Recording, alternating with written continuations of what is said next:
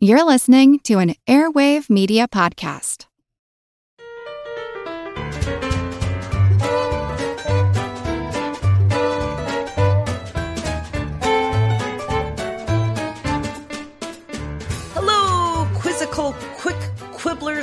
Quivering for quiddity about quicksilver, quinine, and quinces. This is Good Job Brain, your weekly quiz show and offbeat trivia podcast. Today's show is episode 231. And of course, I am your humble host, Karen, and we are your youthful yogis yammering about yogurt, yolks, and yocto seconds. I'm Colin. I'm Dana. And I'm Chris. Yoctosecond. What uh, what division is that, Karen?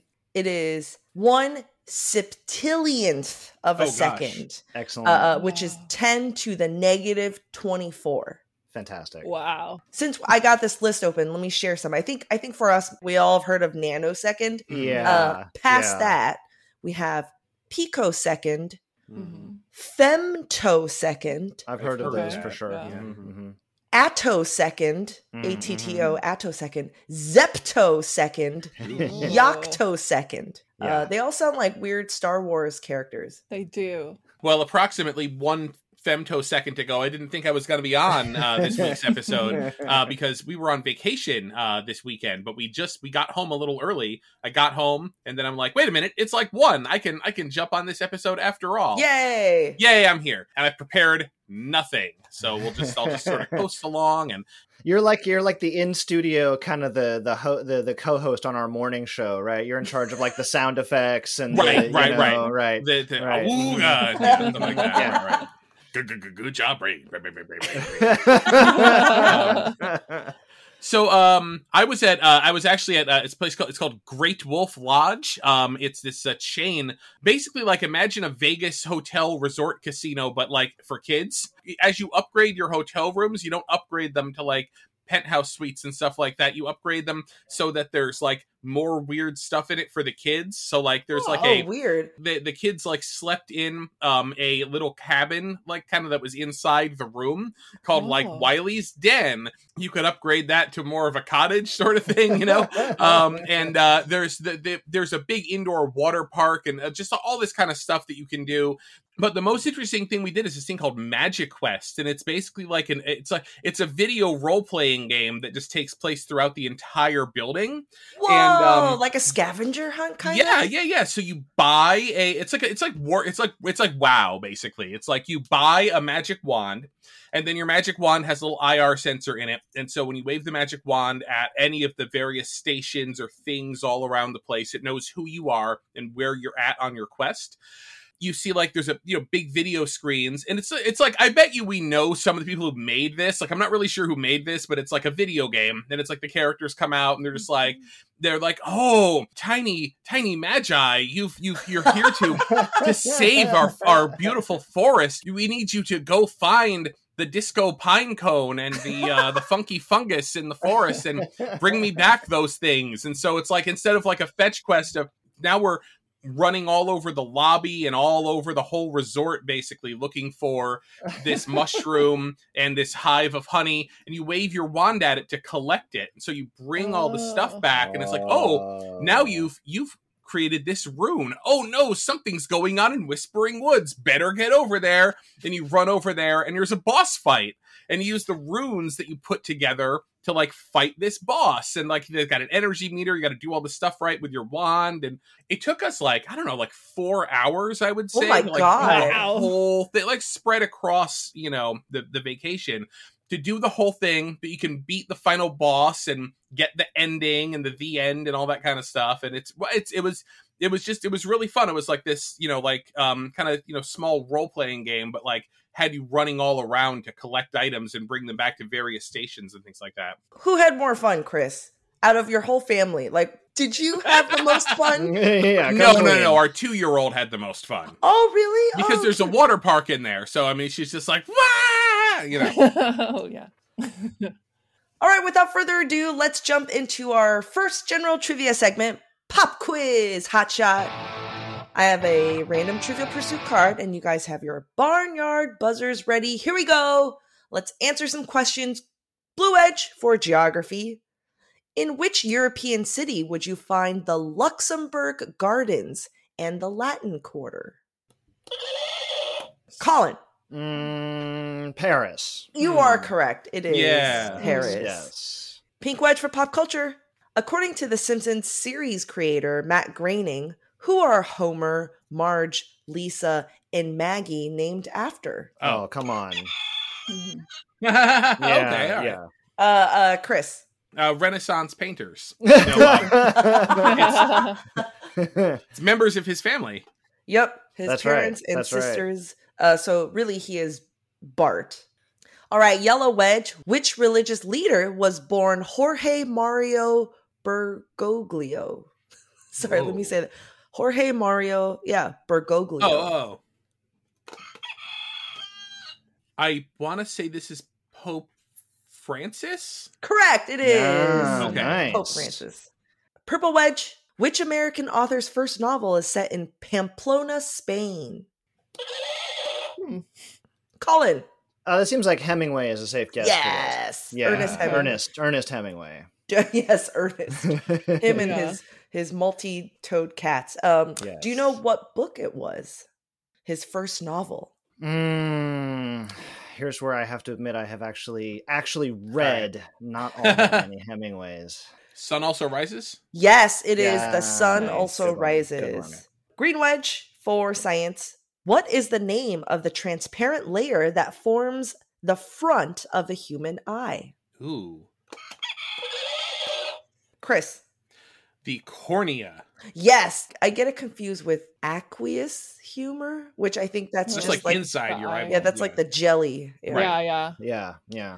Uh, all right, last question. Orange wedge. Sports, good old sports. In NFL football, it says. Yeah. In Yeah. NFL football, that's what the card says. That's says. the National Okay. Football League. Yeah, yeah. to contrast it with CFL football, Karen. Yes, Mhm. yeah. XFL. Yeah, Mhm, yeah. mhm. Okay. What is the rule called that states that a receiver must keep full control of the ball even after hitting the ground? What is the rule called? The rule that says you have to keep full control of the ball even after hitting the ground. Holding. Can, you have to maintain football control, Gotcha. right? Is that is Then- that what It's they're named after me. a person, if that Oh. Oh, really? Okay. The Homer, the Homer Simpson, The Bradshaw. Uh, it is Homer Graining. the the, the, Cal- the Calvin Johnson rule. Ah, yes, okay, yes, Oh, okay. Calvin No. Johnson. Calvin Johnson rule. All right, good job, Brains. So, this week's episode is inspired by a special national holiday that occurs on April 30th. April 30th is National Boba Day here in the U- Oh. here in the United States. So national Ah. for for United States is National Boba Day and that got me thinking about things that are round, things that are circles, things that are spherical, and I don't think we've dedicated an episode to a shape before, but today's the first time. This week, we're going in circles.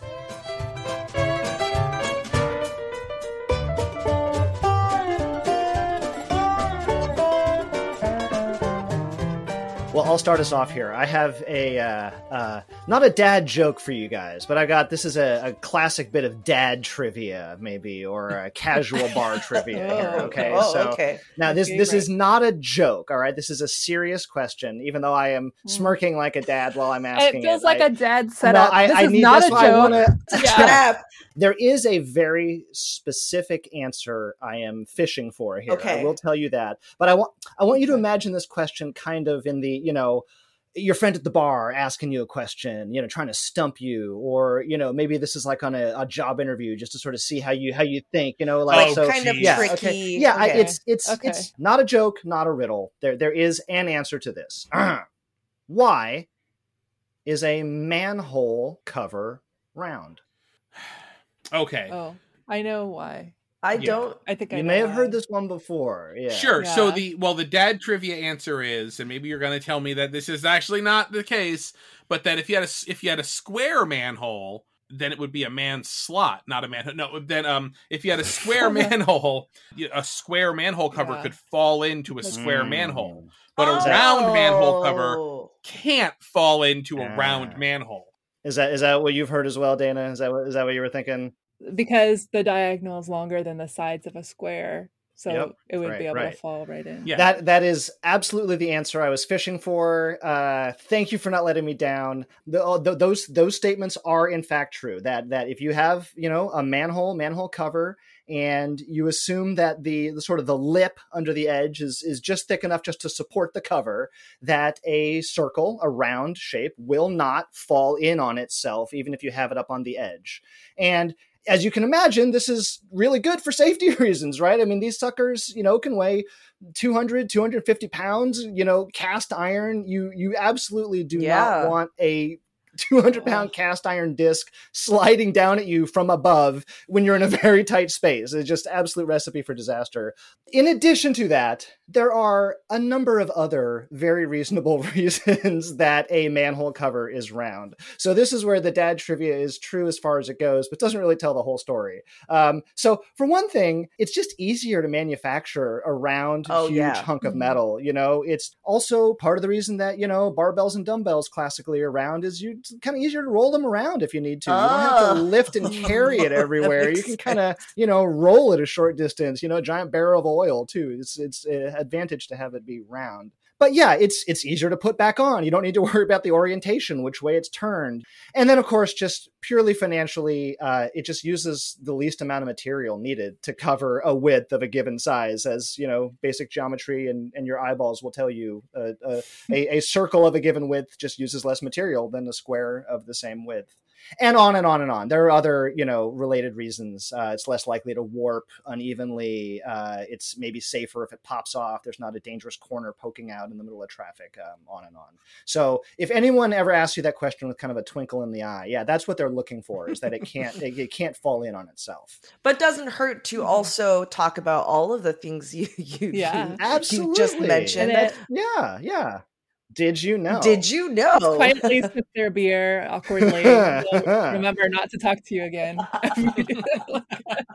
That's how you might drive away the person next to you uh, at the bar. I can now. Let me tell you how to drive away the five or six people in the radius around you at the bar. okay, the, okay. The, the far nerdier observation and answer to make here is it is true that a circle shape will not fall in on itself in, in the manhole manhole cover scenario. But there are indeed many other shapes that will not fall in on themselves as well. Oh. In Mhm. fact, any shape that is a quote curve of constant width will satisfy this requirement. Now, what is a curve of constant width? All right. So a circle, absolutely the simplest case of a curve of constant width. It has curved edges, and no matter how you rotate it, it, it has the same width. You know, if you were to imagine to like you had a pair of calipers, right? Or, you know, like you put it between two blocks of wood. No matter how you turn that circle, those blocks of wood aren't going to move back and forth. There are other shapes that do that? there are. There is a class of shapes in particular called Reuleaux polygons, and these are named after physicist Franz Reuleaux. R E U L E A U X. Oh, okay. Reuleaux, Reuleaux Mhm. polygons. And uh, I, I guarantee you have seen sort of the, the simplest, most classic case of uh, one of these, which is a Reuleaux triangle, which is what he kind of wrote the most about. And what a Reuleaux triangle is, is I want you to imagine a triangle, an equilateral triangle. Okay, so all, all sides the same length, but instead of being straight, the, the sides are segments of a circle. So imagine if a Yeah. circle kind of bowed out on the edges. Oh yeah, yeah, yeah. Okay. You'll like see a this- strawberry, kind of. Uh, you know, you'll see this shape a lot for like highway signs or government seals or logos or things like that. If you like, it took a triangle and kind of just inflated it a little bit.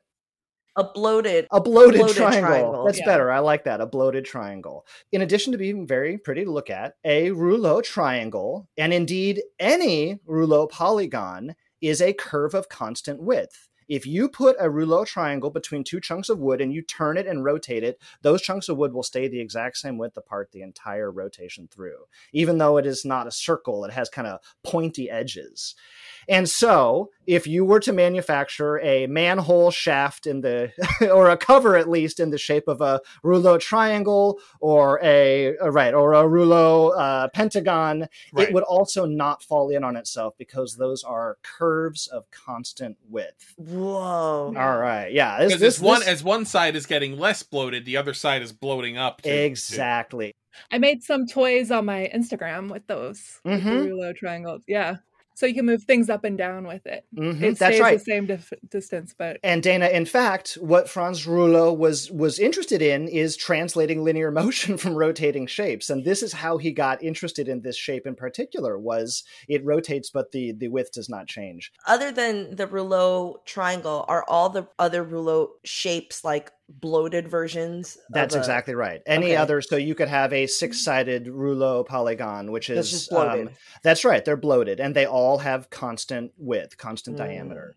So a few episodes ago, uh, Chris, you had a question Oh. for us about uh, what distinguishes the Canadian one dollar coin or the the loonie, Yes. if Yes. you will. And the answer was it has eleven sides. It Uh, it is a, a hendecagon, Yes. and like our like our dad trivia here, that that is true as far as it goes. It has eleven sides, but it is not a regular hendecagon. The Canadian one dollar coin is a eleven sided Reuleaux polygon. It is Whoa. a Reuleaux eleven gon. Now, what that means is if you have automated machinery, for instance, vending machines, where the width of a coin needs to be constant, Oh! this satisfies that requirement. that makes so much sense.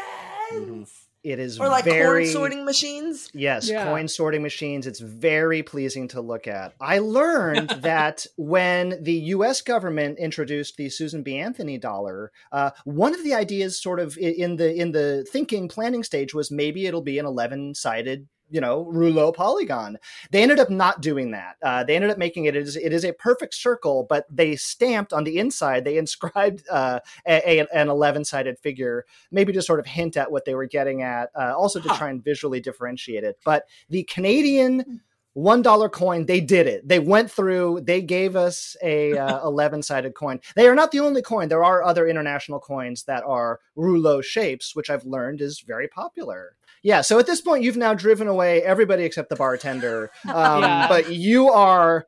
But you are the most correct person in no, that. the bar. bartender is way on the other side of the That's bar. You will not get another drink for the rest of the night. From So, like I said at the beginning of the show, April 30th is National Boba Day here, national as in national here in the US, but it is National Boba Day pretty much every day in the birthplace of boba, which is my homeland, Taiwan. And and boba has emerged as such a huge symbol uh, for Taiwanese identity and pride. And I don't know how to describe this, but like boba really is is consumed anytime, all times of the day.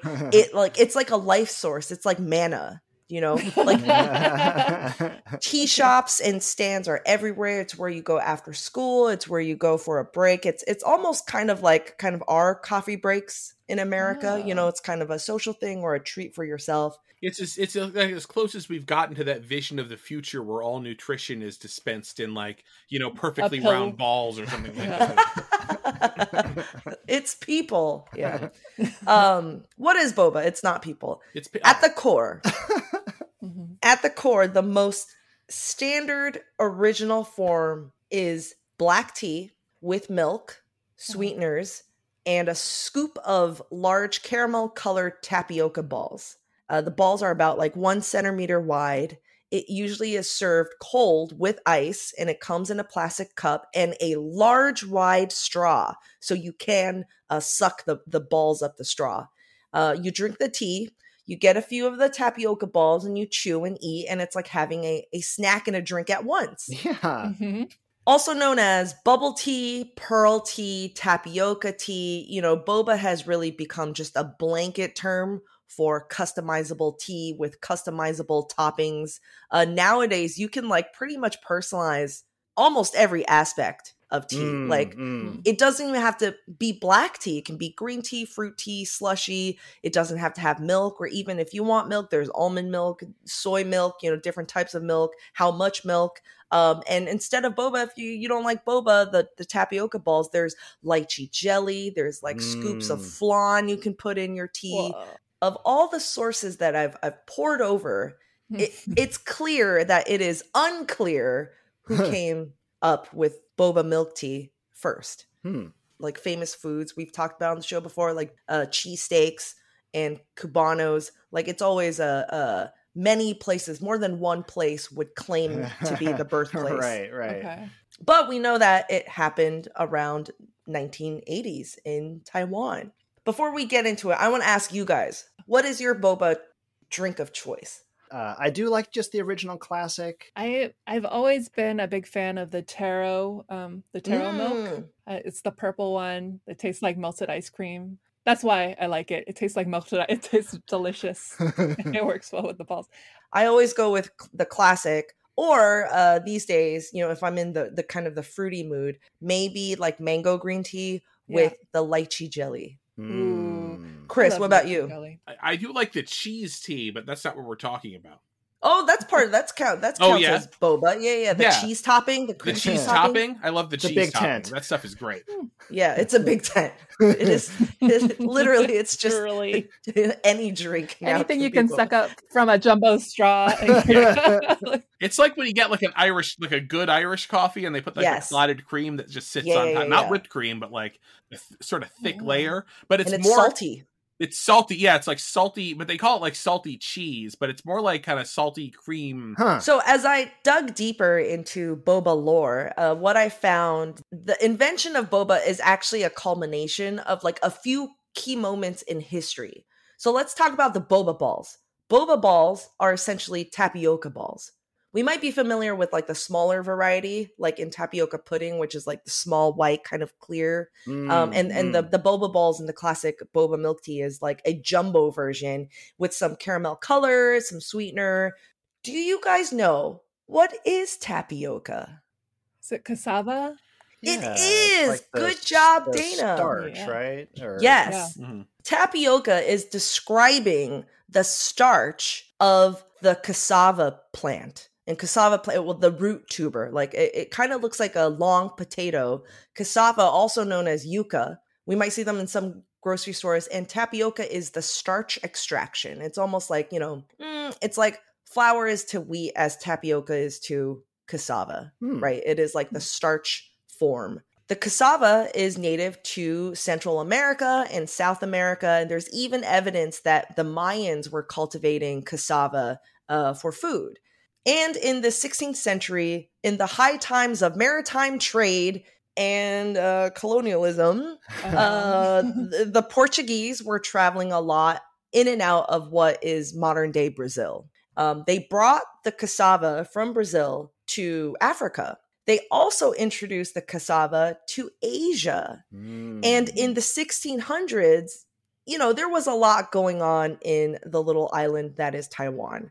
We got the Dutch East India Company that was there. Uh, the Mhm. Portuguese were there. The Ming Chinese was there. Of course, there was also the indigenous population. Lots going on. And so the Portuguese introduced cassava and has become a really important crop in Asia. Cassava is used to produce biofuel, the starch, you know, tapioca. It's also used to produce MSG. Oh, and I didn't get- know that. This laundry products. You know, when people go to, you know, the cleaners or dry cleaners to get their shirts Mhm. washed, pressed, and starched? You're right. Get Yeah. your collar starched. That is the starch, is the cassava starch. It's one of the Ah. ingredients for a lot of those starching solutions. Ah. And of course, tapioca starch is also used in a lot of Asian foods, especially in Southeast Asia breads, cakes, sweets, and of course, boba balls. Mm. And before boba milk tea, before boba tea, the boba balls have traditionally been a popular dessert topping, mostly on top of like shaved ice. You know, I think Koreans have bingsu, there's Japanese shaved ice, there's always like kind of the dessert where it's like a mound of ice and there's a bunch of stuff on it. And so boba has been like a very popular topping for a really, really long time prior to boba milk tea. And I should know this is very strange, and I hope I can like describe this well. In Taiwanese cuisine, there is a great obsession with a particular texture called Q. Q, the letter Mm. Q. Maybe it was based on a local word or something, but like growing up my whole life, I, I know it as the letter Q. Q, the texture Q, I would personally describe it as like bouncy with a bit of stickiness, but Okay. but experts have described it as the Asian version of like al dente, elastic, chewy, springy.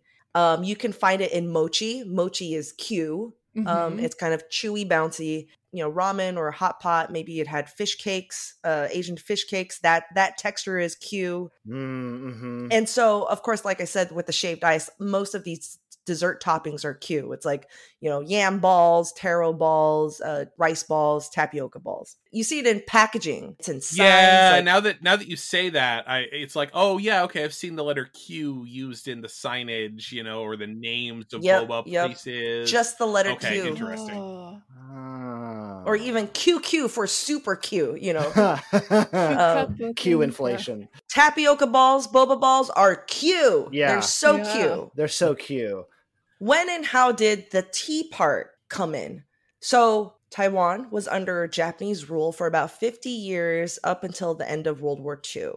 And there was a local Taiwanese man who was working at a izakaya, which is like a like a Japanese diner bar, as a bartender and a mixologist. And after his Japanese employer left and, and went back to Japan after World War II, this man decided to use all of his bartending know-how and his equipment and apply it to tea. He would use the the shaker and he would handshake tea. Yeah. Importantly and distinctively, it was cold. Cold tea wasn't really a thing. And this exploded. And before boba milk tea, there was what we call bubble foam tea. Uh, mm. Paomo hongcha means foamy red tea. Cold tea became a very standard beverage and that people would enjoy. And you can have flavor teas, you can have different things, and it's just the importance is being cocktail shaken um, to get kind of that creamy, foamy quality. And of course, so now we have the foamy tea, we have the boba. Um, you know, currently two places say that they had the idea of putting it together um, in the 80s, and that's where boba came from. So I didn't really use the term boba until only like maybe a couple years ago, just because everybody calls it boba here. Um, Mhm. I always called it pearl tea. yeah. Boba, colloquially, we talked about the small tapioca balls, the the white kind, the white little kind, and then we have like you know the boba balls are much bigger. Boba is a term to describe a buxom lady with very large boobs. Uh-huh. So, a marketing ploy at some Uh. point where it's like, oh, yeah, we know the small tapioca balls, but here there are some bazonka, like big tapioca balls. Busty milk tea. yeah. It, you know Yeah. what? It's busty milk tea, and and weirdly in in the translation, you also say milk, and there's like this weird connotation with you know boobs and milk. So yeah, busty milk tea is is more appropriate. So the next time you enjoy any type of boba tea, remember that it is such a culmination of so many different things in world history that kind of came together, and now you drink it through a, a very big straw. I love it. To end my segment, I have a food balls quiz, international food balls, where the answer is. A food ball. House of International Okay. Food Balls. Okay. There's a market for that. I have but Yeah. There is a market for. I, I think you know a lot, a lot of people like eating food on a stick. Yeah. Imagine just like yeah, yeah, a buffet of you know all same size, and Mhm. you know you just grab your stick and For a Yeah. while, my kid would only eat round food. There was a- Really? there was like a little period where it was all meatballs and bread balls and cheese balls, like everything. Cheese balls. All right. Well, maybe you'll do really good in this quiz. yeah, All yeah. right. Mm-hmm. Here we go. all right. What Italian food ball mm. translates to little orange? Oh, Oh, no, no, no, no, no, no, no, no, no, No, no, oh. no. no. What was your guess? Oh wait, oh no, no, no. Actually, I'm gonna go with this. Okay, arancini. Correct. Ah, it is yeah. arancini. Ah, I never thought it's the, about it's that. the rice ball. fried Mm. risotto ball Oh, of so Italy has nothing to do with orange except for the fact that it looks like an Wow. orange. Looks yeah, like it that, looks like yeah. a little orange. That's what brought me back to. Wait a minute. I think that might be it. We are probably familiar with Ferrero Rocher. Do we Mhm. all know Yes. Ferrero Yeah, Rocher? yeah. Oh, yeah. It's not really easy to say. Fer- Ferrero Ferrero Rocher. yeah. Sure. Rural Too, wait, too many R's. Too many R's Yeah. in there. They got to lose one or two Yeah. of those R's. Yeah. um, which is like a, a chocolate hazelnut truffle ball wrapped in gold foil. It has a twin or it has a sibling that Oh. is white almond coconut. What is it called? hmm. Mm. This is a brand name, or This is uh, yeah. I mean the, the it's I it's can- I- no, I can Ferrero picture something it. I can else. picture it too. What is it? Oh, it's Ferrero something else. Um, Oh, Nah, I know it. Ferrero Ferrero Yeah. Yeah. It is uh Raffaello. Raffaello. Oh. Raffaello. Raffaello. Ah. Raphael. Yes, Raffaello. Yeah. Which language am I trying to pronounce? I don't know. Raffaello. It's like the matter antimatter versions. Yes, yes, it's the antimatter version. So in, in back in Taiwan, Ferrero Rocher was huge. Oh, oh my really? gosh. You can buy a bouquet, bouquet of flowers, but each flower is a Ferrero Rocher and it's like gold and it's like Yeah. so fancy. It's so fancy. And then I came here, I was like, oh, wasn't it? Um, there was Good a I don't know if it was a TikTok or it was somebody who like um their dad loved Ferrero Rochers and so they wanted to uh they wanted to prank them. Uh, and the dad hated Brussels sprouts, so they took Brussels sprouts and coated them in chocolate, like made them look like Ferrero Rochers, and like left them out as a rewrapped them and left them out as a trap. Love the commitment. Oh, oh yeah, my yeah. gosh. That's funny. Um, all right, next question. In 2019, McDonald's debuted the first vegan Happy Meal for kids. Really? Uh, and this this happened in Sweden. Oh. Okay. Not in the Okay. US, happened in Sweden, featuring what kind of food balls? Hmm. Colin. oh, I mean, in Sweden, it's got to be uh, vegan meatballs, vegan Swedish meatballs. No, it's not. No? It's actually not Hmm. Swedish in Um, in, Oh. in heritage. I think I Oh. figured it out. Oh, oh, It oh. is. Chris? it- I, I here we go. Falafel. you are correct. It's falafel. Oh. Falafel. So sense. ins- instead of like a, a little baggie of chicken nuggets, it's like Yeah. a little baggie of very falafel, which which are naturally vegan. Yeah, Very made out of chickpeas, neither chicks nor peas. the method of making this Danish pancake food ball is very similar to how Japanese takoyaki is made. Those are called. Oh God. Uh, It's It's like I know it. I've eaten it. I just got to process the word, pull it out. Okay. They are called Aebleskivers. Yeah. yes. Yeah. Oh wow. yeah, yeah, yeah. Aebleskivers. They're Yeah. they're usually sweet. Um, and, and aebleskiver, I think means literally means like slices of apples or apple slices, Mm. because that's usually the filling. Yeah. Uh, whereas you know takoyaki is savory and it has octopus. but it is yeah, true, and, and in fact, you go the down. same way. If you go down to Solvang, California, and um, there's many places that serve them, but there's one place that they make them right out in front, you know, so you can see them making them. And yeah, it's like a t- little takoyaki pan. and we and they use two sticks to flip them. Yeah. You know, it's like the technique developed separately in different parts of the world. except for crazy? it's chopsticks and all. Except for one of them, it's they it's just full of octopus instead because they were like, let's ruin this. You don't like takoyaki? I'd rather. I think I'd rather have evil skivers. okay. Is it is it the texture? Yeah, no, I mean, I just think, I mean, I'll eat takoyaki, no problem. Oh, but yeah, yeah, yeah, it's okay. just the, it's just, it is, it is kind of weird, you know, to be like eating a, eating like a little round pancake, and then you're now, now I'm chewing on a piece of octopus. the, it's the boba tea of pancakes. That's all the things in there. It is. Octopus is cute. It is, it Maybe is. a little bit Yeah. too. It's a little bit too sturdy. It's but, but bouncy, it's, yeah. Yeah, it's bouncy. It's Yep, bouncy. All yep. right. Well, um, not not enough time in the world because there's just so many food balls, so little time. Uh, that's the end of my quiz. Maybe I'll come back. There's just every culture has food balls. Food balls. you know? Yeah. All right. Let's take a quick break, and we'll be right back. Another day is here, and you're ready for it. What to wear? Check. Breakfast, lunch, and dinner? Check. Planning for what's next and how to save for it? That's where Bank of America can help. For your financial to dos, Bank of America has experts ready to help get you closer to your goals. Get started at one of our local financial centers or 24-7 in our mobile banking app. Find a location near you at bankofamerica.com slash talk to us. What would you like the power to do? Mobile banking requires downloading the app and is only available for select devices. Message and data rates may apply. Bank of America and a member FDIC.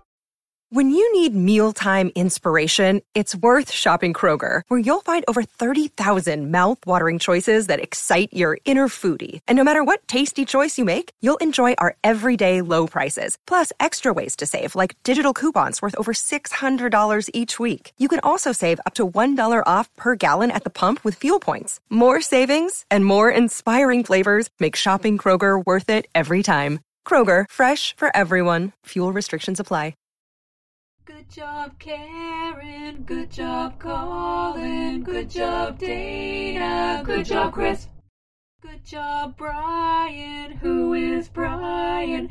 I'm actually you're listening to. Good job, Brain. Good job, Brain. Good job, Brain. And we're back. You're listening to Good Job Brain, and this week we're talking about circles. That's right. And I have a quiz about circles. Huh. Uh, let's do it right in. Oh. Oh, Yeah. dang. Okay. Oh man, you are free to give asterisks and bonus points. Oh, And it's on. Get ready. Get the wingdings out. We're going to. Okay. okay. Let's get this started. You all will keep your own scores and we can report back on. uh, okay, All right. I, I believe in you guys. I trust you. hmm All right. Here we go. Colin. Sucker. Yeah. First question Which 1994 song from a Disney film was nominated for both an Oscar and uh, for Song of the Year at the Grammys? Once again, this is a circle quiz. Going easy on Um, me, Dana. Like when, when, when you when you say Dis- Disney song, and I'm against Uh-huh. like Chris and Karen, I mean it's like, oh man, throw me a line here. So I appreciate it. Yeah, yeah, yeah. Okay, and then for I'll say half a point each. I'm gonna Okay. I'm gonna dice it up. Where you can there are two other songs from that same movie that were nominated for Oscars that year. Ooh. Can you name Mm. the other two Oscar nominated songs from that movie? Okay. Okay. I- I think I can make a safe guess on. So you're saying there's three songs total that Three got nominated? songs. Wow, One point really? for the circle song, half a point each for the for the other two songs. not gonna oh get- man, It's not going to get any more correct. Five, four, three, two, one. All right. Chris has Circle of Life. Yes, everybody has Circle of Life as the answer. That is the song. But Can You Feel the Love Tonight and Hakuna Nice, Matata Chris. were the other two. And I got Hakuna Matata and then Hey Everyone Watch Out for Hyenas, which Okay. I, I think was be prepared. yeah, yeah. Be Hey, prepared. everyone, watch Watch out for hyenas. That's what it. I Yeah, that's you know. Um, no, I had. Uh, I knew I, it had to be "Can You Feel the Love Tonight" because that was huge. Yeah. That was Oh, on it's the radio. huge. Elton John. John. Totally. Pop hit. Totally, the thing I was going back and forth on is that Hakuna Matata obviously is very popular now, but also Elton John had recorded a version of "I Just Can't Wait to Be King." Yes. So I was Oh. wondering if maybe that also maybe that was it, but in the end, Mm. I had to go with Hakuna Matata. So, which toy, first sold in 1965, uses a set of discs with holes and gear teeth and lets the user draw mathematical roulette curves? Hmm. I believe some of those pieces are Reuleaux polygons, but just Yes. with gear, Yeah. gear teeth. Yes. it. Yeah. Mhm. The original set was just circles, but then they did add more Reuleaux. Those are fun. shapes. Those were a lot of fun. You got it? Mhm. Ready? Yeah. Show your answers. The answer everybody has spirograph. Yes, the spirograph. Do they still Uh, sell that? Is there like a modern version of that? Like, Yeah. to, yeah, yeah, Yeah. Yeah, okay. yeah, they still some have it. funky Yep. Yeah. shapes, some bars, and Seems like it's an Yeah. evergreen toy. Yeah, okay. Yeah. Well, I I think it kind of fell out of favor for a while, and then they reintroduced it. They relaunched it in 2013. Okay. So not that long ago. All right. But now they have like bigger versions. Yeah. The They have- shapes are crazier. They have putty, so it'll keep your ring in place. Oh. like little removable putty, Oh, that's smart. Really smart. Yeah. Okay. What's the name of the geometric shape you get if you revolve a circle in three dimensional space about an axis that is coplanar with the circle? You're revolving a circle around a circle, basically. You're Oh, going to get a 3D shape. Revolving a circle around. You're using a circle to Uh-huh. draw something, Uh huh. and you're following the path of a circle. Okay, Mhm, I mhm, think mhm. I Yeah. understand what you're asking. Yeah, yeah, okay. Yeah. okay. I want the geometric name for it. I don't know if Not this the is colloquial the name. plural version. Okay. All right. Okay. Oh, Okay, okay. okay, okay, sure, Alright, yeah. okay. You ready? What do we have? Got torus, torus, toroid. I'll give you toroid. And tor- Yeah. tor- yeah, yeah, yeah. It's donut shape is the colloquial word for it. Right. Okay. Which Teletubby has a circle on top of its antenna? Oh, oh Blast I from the have- past, guys. I have Blast that. I from the have that mnemonic. Oh man. Yeah. All right. Well, let's just see if we can name them. Right. There's. Is there? La Wait, wait, wait, wait, this is part of oh, this. Oh, oh, okay. Oh, all okay. right. All right. all Writing this right, down. How about for a quarter of a point, if you can name all four of them, but highlight the one that you think has the circle on top of its Oh, head. Oh, so we're man. naming all of them. Yeah, name all of them, but draw a circle around the name Okay. that has a circle. man. Oh, jeez. all right. I'm just gonna. Karen's taking this so seriously right now. She's. She's. Yeah. This used to come up all the time. For Oh, us in. It did. Yeah. Well, Man. yeah, like we had a mnemonic for it. You made, yeah, Yeah. was a thing, like to the colors even. I'm yeah. ready. Yeah. Oh, all Oh, right. jeez. right. Okay. All All right. right. All right, Karen, you want to say your answer? Okay. I put Laa-Laa, Dipsy, Tinky Winky, and Po. Po is the one with the circle on its head. I had put, you know, unfortunately, I put Po Popo as the one with the circle. That's okay. We'll give it to you. Po. Wait, I'm the one. I'm, I'm it. I think that's half a point. I don't Okay, give a I full put- point. For Well, I put. name. Oh, I'll say Yeah. I, I put Popo as the one with the circle. Then for the other three, I put Tinky Winky, Laa-Laa, and Donald Rumsfeld because I. Okay. Starts You with a could- D. Yeah. I'm gonna give you a goofy symbol next to Donald Rumsfeld, which Okay. is redeemable for some amount of points at the end. So, Well, I had circled la la la, and then uh-huh. I put Po, uh, Tipsy, and Doodle. That was as best I could do. I think one, get- so- All right, so Colin, I think you've earned two goofy symbols. Ooh. Excellent. Uh, Po Po is the answer though. Po is Oh, the one that has the circle. Oh. Po with the circle. Uh, Tinky Winky triangle. Dipsy has a straight dipstick antenna, and Laa-Laa has the curly one. Yeah. Okay. Po circle because O. Po has Dipsy the O. Yeah. dipstick straight. Tinky Winky triangle T. Laa-Laa for lightning. Laa-Laa for lightning. Oh, okay. Yeah. Because like- okay. Well, Laa-Laa is just the other one. If you get three of the four, you should be okay. yeah, yeah. And all right.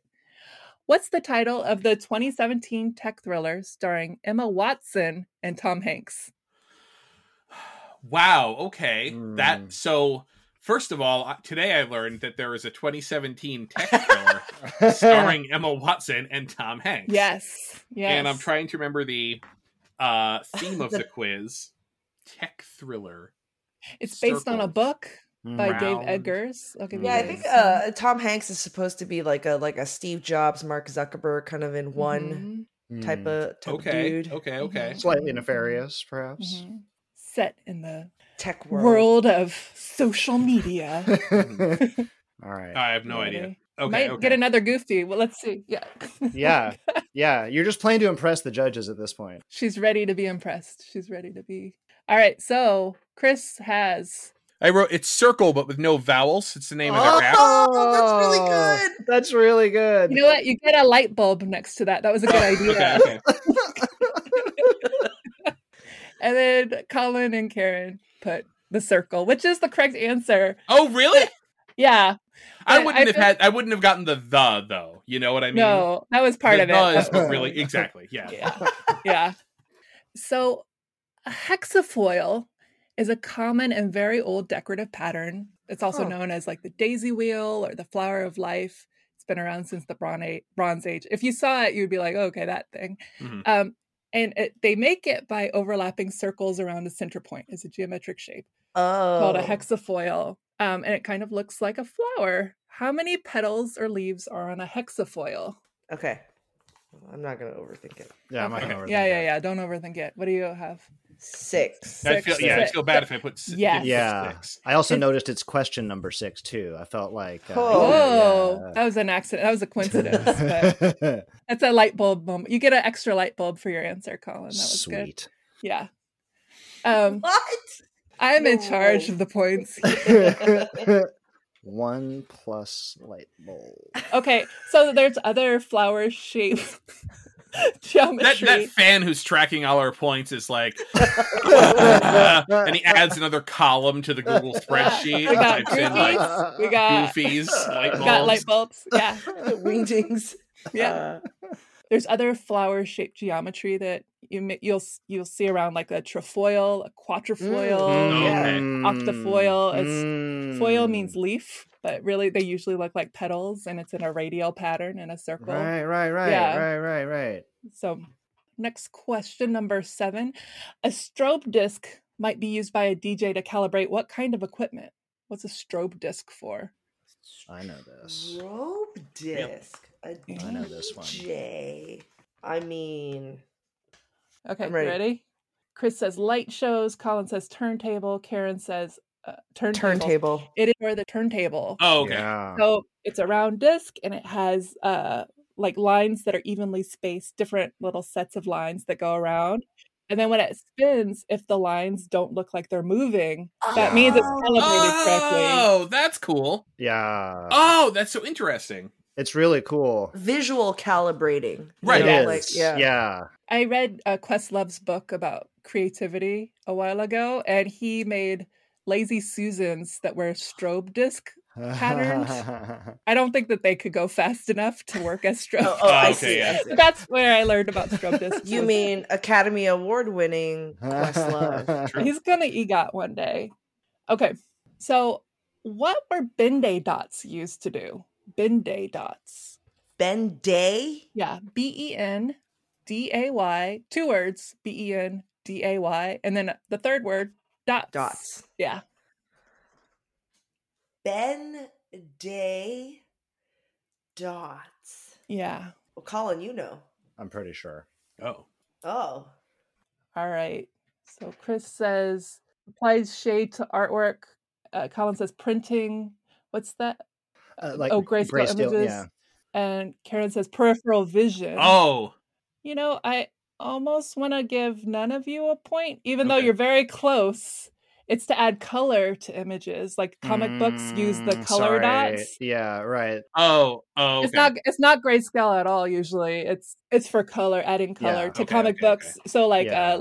uh uh Roy Lichtenstein, his big comic book looking paintings and they had the huge colorful dots on them. Those are Yeah. those were Ben Day dots that he was Got it. It's so you I- it's so you can generate multiple colors using only three or four colors of ink, right? Yeah, so they're like usually cyan, magenta, yellow, and black, and you layer them on top of each other. They're evenly spaced dots, but they're maybe different sizes. Half tone dots uh, like have different sizes and different spacing, and that's how they get the the Mm. grayscale effect. So this is the last question, maybe a hard question, but we'll give it a whirl. How many circles of hell are in Dante's Inferno? Oh. And I'll give you a little bit of a hint. There's more than four, and there's fewer than 10. Half a point for each one you can think of. Oh wait, you're asking us to name the Name levels? them? Name them Oh, if you oh, can. geez. Uh, not just the number. Uh, oh. I mean, If you were a very religious Mm. Catholic man in, in Italy a long time ago, what do you think would put you in hell? All right. Just a competition amongst friends. as we keep reminding ourselves. Yeah. Actually, you tell me how many you think there were first. Oh, so you Oh, know. oh, oh, as far oh, as the okay, number. okay, gotcha. Yeah, first Okay. the number. How many? I thought that there were nine. I think I it's thought there's nine, nine. as well. Yeah. Yes, you're all right. Nine. Okay. Okay. Okay, Okay. good. Okay, so the they were limbo, lust, gluttony, greed, anger, heresy, violence, fraud, and treachery. Karen, do you know what your final score was, Karen? No. Yes, I, I believe it is nine and three quarters. I think I have 11 if I tallied the math correctly, plus one light bulb and two goofies. Oh. oh. Okay, so I actually have eight point five points plus one goofy plus one light bulb. oh, okay. Oh, okay. Well, Colin. That's it. Good job, y'all. That That's was hard. really good. That was good. That was hard. That was good and hard. Yeah. Yeah. Traffic jams, tailgating, pileups. Ugh, the joys of driving. How could it get worse? The federal government wants to have a say in what you drive. That's right. The Biden administration's EPA is pushing mandates that would ban two out of every three vehicles on the road today. Don't let Washington become your backseat driver. Protect the freedom of driving your way. Visit EnergyCitizens.org. Paid for by the American Petroleum Institute.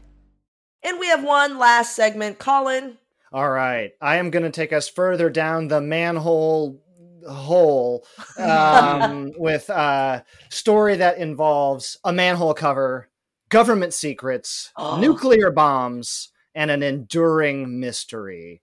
Uh, Mm. And I must confess that all of the uh, manhole nerdiness at the top of the show was uh, really kind of just a, uh prologue to the story I really wanted to share with you guys. So, in the 1950s, uh, there was a lot of nuclear uh, bomb research taking place, as you as you know, uh, sometimes very visibly, like the Bikini Atoll experiments Yeah. uh, that we've talked about on the show. I'm sure you've read and seen many other places, uh, and sometimes a little more secret, a little more clandestine, uh, uh, either in secret test sites or uh, eventually underground. Now, underground nuclear testing is kind of common today. Uh, most of the tests happen underground, but uh, there was a time when someone had to be the first one to do it, and they moved from above ground or in the air explosions, Oh. ocean explosions out in the the ocean. And in uh, the United States, as you might imagine, we are particularly well suited to underground testing. Out in the western desert states, Nevada in Mhm. particular, got a lot, a lot, a lot of wide open desert owned by the federal government, and they can do uh, pretty much whatever they want out there. um, so there was a uh, a series of 29 nuclear tests spanning May to October 1957 and this was this suite of tests was one of many many tests that the government did uh, in the 1940s 50s so i'm going to describe operation Plumbbob okay do you guys know what a Plum do you guys know what a plum Yeah. bob is in No, real life? no, no. I keep learning it and then forgetting it. You might see like on a like a job site in the street or like you know it's an Oh. old piece of plumber and construction equipment it's basically i- at its simplest it's just a weight on a string uh, that you suspend so you give yourself a plumb line that you know is something straight up. Vertical. Yeah. yeah that's right Oh, a nice vertical line Mhm, that's it. right right uh, as I say, a series of 29 tests uh, over several months in 1957. This took place out in the Nevada test site. Huge, huge set of exercises. I mean, th- thousands of personnel involved, soldiers, scientists, everybody, you know, it was, and a lot of these tests were to what are the results of nuclear explosions in various scenarios. So some of them were suspended from towers, you know, 100 feet off the ground. Some of them Oh. were in know. hot air balloons. never or- done. yeah, right, exactly. Yeah. Some of them uh, were at surface level, right, because they'd never done them. And a goal of the uh, some of these experiments was to do the first uh, underground nuclear explosion testing. Uh, the 29 tests were uh, named after North American mountain ranges and famous scientists. Okay. Okay. Uh, so each each individual discrete test here out of Operation Plumbbob had a it was named a code name, and uh, I want to talk to you guys a little bit about uh, Pascal A and Pascal B, uh, named of course for Blaise Pascal, the 17th century mathematician, and many other Oh, I things. didn't know that was his polymath. first name. His Blaze. first name is Blaze. Blaze, yeah, it's a pretty cool, yeah, B L A. It's like an American Gladiator name. Uh, yeah, spelled differently. Yeah, Oh, the oh, American oh. Gladiator would be B L A Z E. But yeah. uh, oh, it's not. Oh, okay. no, okay. no, B L A I S E. Okay. Okay. Classier. Mm, yeah. It's from French gladiators. French gladiator. Lay lay Right. gladiator. Nitro, E A O U X, right. yeah. Um, Oh, yeah. yeah.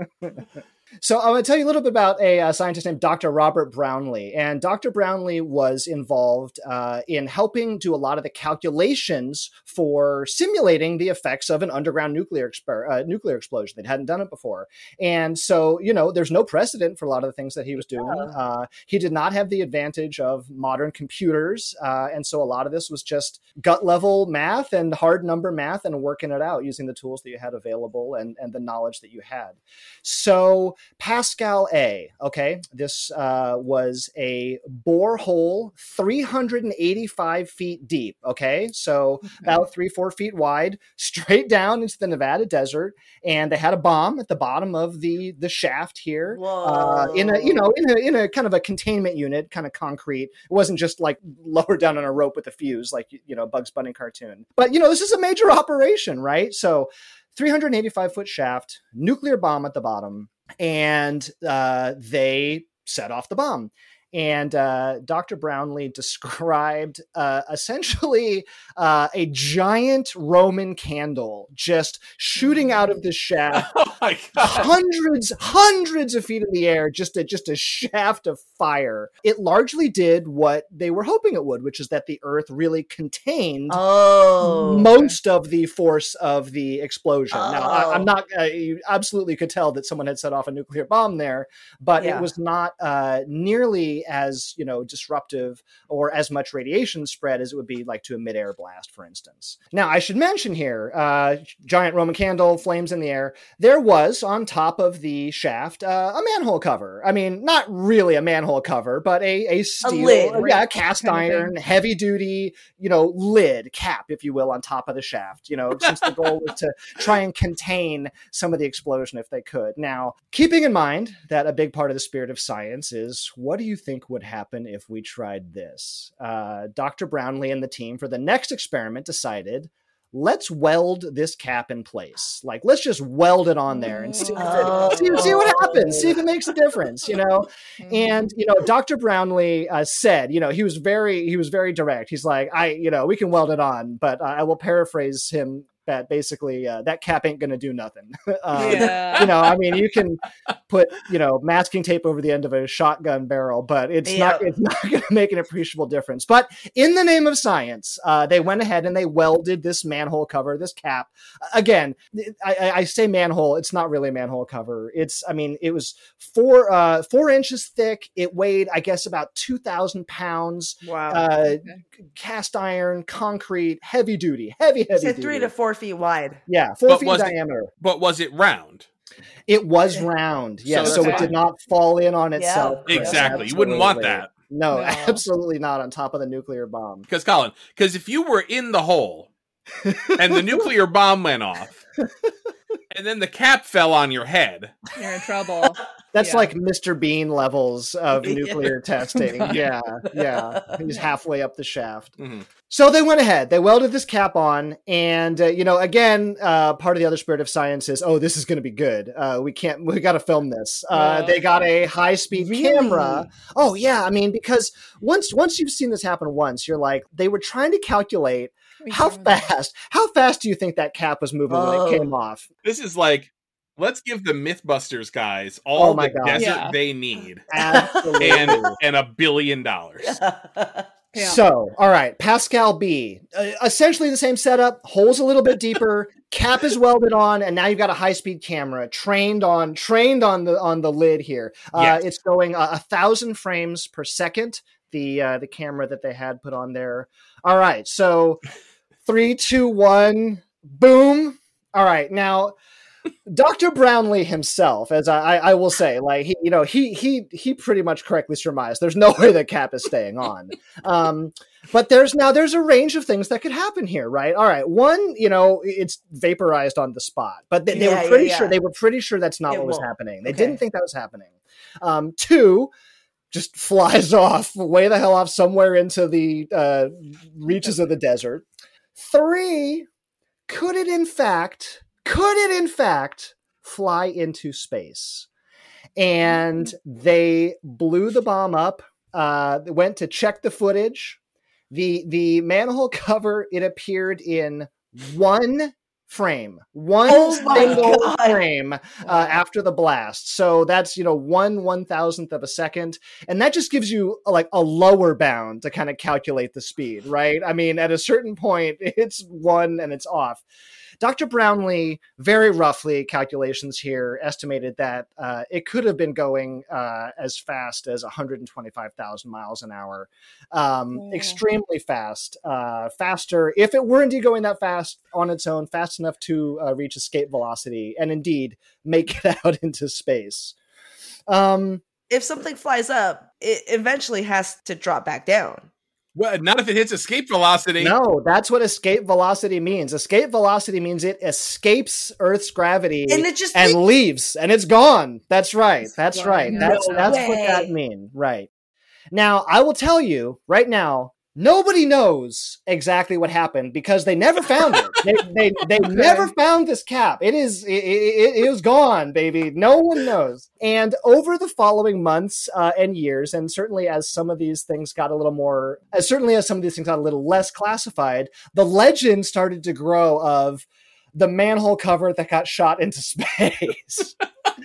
now, importantly, the Soviet Union only launched Sputnik a few months after this, okay, later in 1957. So, if indeed it were true that this manhole cover, sh- shaft cover, made it into space, it would have been the first human created object to leave our planet. Oh, Yeah. Not by design. It was Yeah. kind of Right, though. right, right, Mhm. right. Not long after uh, the Pascal B test, he sort of himself theorized that maybe it vaporized in the atmosphere. Okay, so adding another option to those li- to Oh, that list that I listed off. So kind of like a meteoroid, right, burning itself up in the atmosphere because of atmospheric friction, except you know going in the opposite the direction. way. Right, exactly, Mhm. exactly.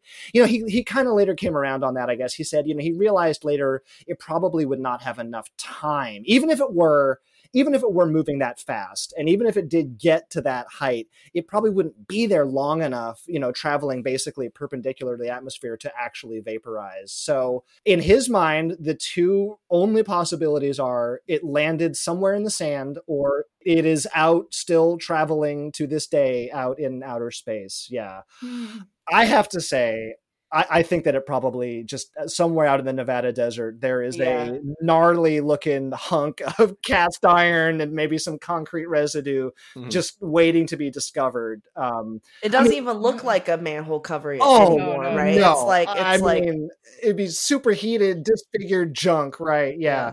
I mean, as you said, Karen, you alluded to MythBusters, right? I mean, I remember like when they would do episodes with just, you know, normal style projectiles, you know, bullets or things firing them straight up. It would take them forever to try and locate those things. And I mean, granted, they're small. Oh, Yeah, yeah, yeah, yeah. Yeah. But important again, importantly, even if it did come back, rest assured, it could not fall into the hole. Yeah.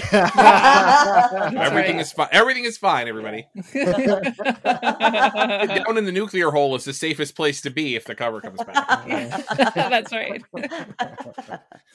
and I, I would be remiss uh, just in all these discussions of manholes and manhole covers uh, to talk just uh, a, a little bit about the gendered name here. Oh, yeah. um, yeah. Mhm. I, you know, I am absolutely in favor of of removing and and changing gendered names uh, for sure. And in fact, Oh, our, do they have a proposal? well, so my our very own city of Berkeley, California, actually made the news uh, just a few years ago, the national news, when the city council went through the all of the city laws and removed every bit of Oh. gendered language. You know, partly to remove confusion, partly as a political statement, partly as a, uh, just a sort of modern way of looking at laws and rules. So, for instance, anywhere in the you know the laws that said uh, you know policeman, it's now police Okay. officer, That's which good. Yeah, yeah, yeah. man-made you know they talk about like man-made Okay. structures for the purposes of various laws is uh, human-made manhole and manhole cover were updated to and this is this is in common use in other places were updated to maintenance hole so it's a Okay. maintenance Mm, hole and a maintenance hole cover Did you did you want like person hole cover? You don't want Yeah, person that hole. sounds weird. No. person hole cover is just silly you couldn't say that without snickering yeah Yeah. yeah yeah, u- utility access hole Yeah. access hatch is another common term yeah Yeah. so i just wanted to at least mention that i am i am aware of of the uh, attempts to to change that so yeah imagine that there might be a flying maintenance hole cover somewhere out in space or laying in the Util- I like utility. Yeah, I agree. I agree. Covers a lot of different possible types of holes in pipes. Cover all your holes. All right. So we have a listener challenge for the next few episodes. Uh, Chris last season made a, a crazy adventure, um, but what I have made is is very experimental, and I hope it works out well. Um, so during the break between this season and last season, Wordle, we talked about Wordle before, um, Mhm. really started to gain a whole lot of steam. I was trying to think of different ways to bring that Wordle experience into a, a podcast audio form. So I did come up with a puzzle. And so here is my Wordle listener challenge that we're going to uh, be doing for the next couple of episodes. Pretend there is a person who is playing Wordle, and all you have is their list of five entry attempts. You know, when you play Wordle, you have six chances to guess the right word in six Mm. chances, but all you have is another person's list of five word attempts in order.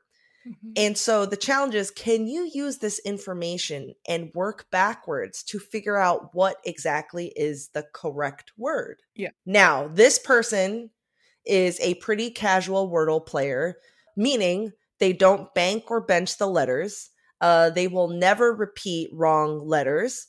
Uh, if they get a letter right, they will always use it in their next guess. Um, if they get a letter in the right place, they will always keep that letter in that place for their next guess.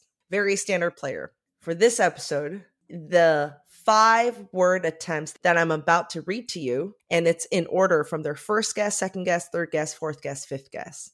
And can you backwards solve and find out what the actual correct word is? Here we go. Guess number one faith. F A I T H, faith. Second guess is spoke. S P O K E. Third guess is buxom, like buxom boba. Yeah. Buxom. B U X O M. Fourth guess is would, W O U L D. And the fifth guess is gourd, G O U R D. So there you go. Faith spoke buxom, wood, and gourd. And just to give you kind of a little, you know, little hint to start you off, the first two guesses are faith and spoke. None of the letters in faith showed up in the second guess spoke. So you can pretty much cross off that it's not going to be F A I T or H. So that's Mhm. kind of the logic, and you get into the, the mind of this very standard uh, Wordle player person. Mhm. And so if you figure out the word, the secret word, you can head over uh, to our website, goodjobbrain.com, and you'll see a Wordle puzzle section, and you can put your answer there. And that's our show. Thank you guys for joining me, and thank you guys, listeners, for listening And Hope you learned a lot of stuff about circles, about turntables, about utility hole covers, uh, about boba and cassava plant. And you can find us on Apple Podcasts, Google Podcasts, Spotify, and on all podcast apps. And on our website, goodjobbrain.com. This podcast is part of Airwave Media Podcast Network. Visit airwavemedia.com to listen and subscribe to other shows like Infamous America, Subtext, and Big Picture Science. And we'll see you guys next week. Bye. Bye.